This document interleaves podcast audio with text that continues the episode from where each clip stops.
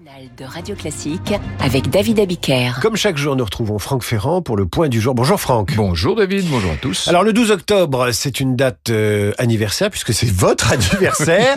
on va pas s'étendre là-dessus, mais c'est aussi une date Je historique. pas la date. Exactement, mais on va on va aussi eh ben, revenir sur un événement historique qui s'est passé le 12 octobre 1492. Ben oui, bien sûr, hein, c'est ce qu'on appelle le Columbus Day euh, outre-Atlantique, vous savez, le jour de Christophe Colomb, parce que c'est le jour où le grand navigateur génois, au nom des souverains d'Espagne, a découvert l'Amérique dans la nuit du 11 au 12 octobre 92. Donc alors, découvert l'Amérique, euh, c'est peut-être aller un peu loin, puisque euh, c'est une de ces caravelles, la Pinta, qui aborde les rivages d'une île que Colomb baptise San Salvador, Saint-Sauveur, et qu'il pense appartenir à l'archipel du Japon. Oui, c'était un hein. malentendu. Bah oui, exactement.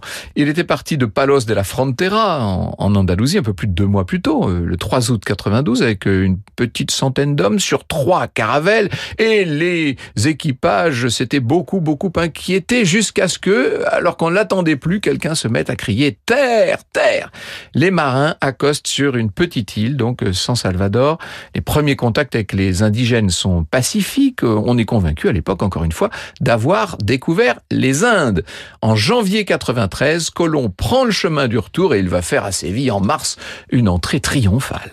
Alors c'est vrai que Christophe Colomb n'a jamais eu conscience de découvrir un nouveau continent, ce qui est incroyable. Mais oui, mais il mourra 13 ans plus tard seulement. Il aura fait plusieurs voyages, plusieurs expéditions outre-Atlantique en n'ayant toujours pas compris que euh, qu'il avait découvert un nouveau continent. Il faut aussi rappeler que Colomb n'est pas le premier navigateur européen à avoir euh, traversé l'océan Atlantique et que environ 500 ans plus tôt, autour de l'an 1000, les Vikings venus d'Islande avaient déjà atteint l'actuel Canada.